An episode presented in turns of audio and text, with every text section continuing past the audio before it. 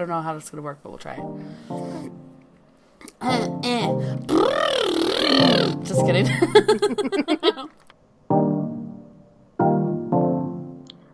Ready? Mm-hmm. Um, an open letter to a Catholic. Dear Catholic, baptism makes us one in the Lord, and we are fused together in our great faith. Yet this mess of a world leaves so many people feeling divergent, failing, and alone.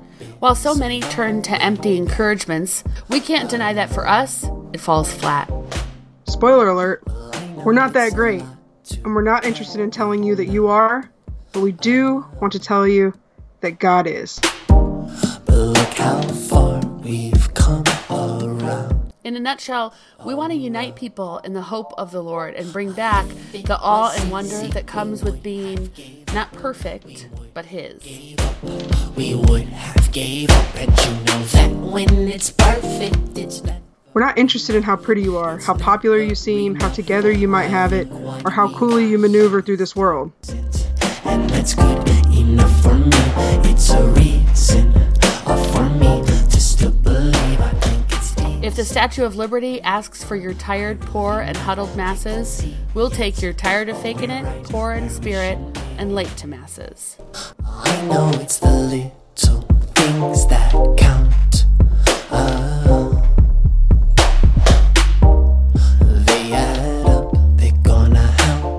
you fallen asleep in adoration with only your messy bun as a pew pillow?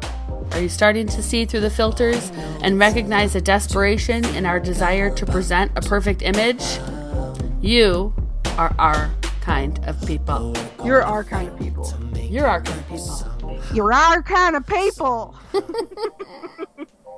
If it was easy, we would have gave up. In a world full of perfectly arranged spiritual bouquets, we are the tangled patch of wildflowers that reach for the Son of God. Here we revel not in our ability to score goals in pursuit of holiness, but in God's merciful and steadfast patience through all our fumbles. The palette of our brand may not always match. Beauty will be found in the authentic experience of faith, not in a simulation of holiness. And we can hold each other accountable for that. While we're glad to have you join us in this fun little project, our aim is not your approval, and you don't need ours. We want His approval for us all, and we will share our tips for the journey mid hike, not post trek. It will be messy and honest, and not always proper. But we value the imperfection of a real time telling over the sugary ease of a hindsighted story. To help us out. Because I think what So, if the question is, are you like holy? We'd say, Sometimes, no, yes, maybe, most definitely we try to be. And we like to keep trying with you. your sisters in Christ, Katie, And Kristen.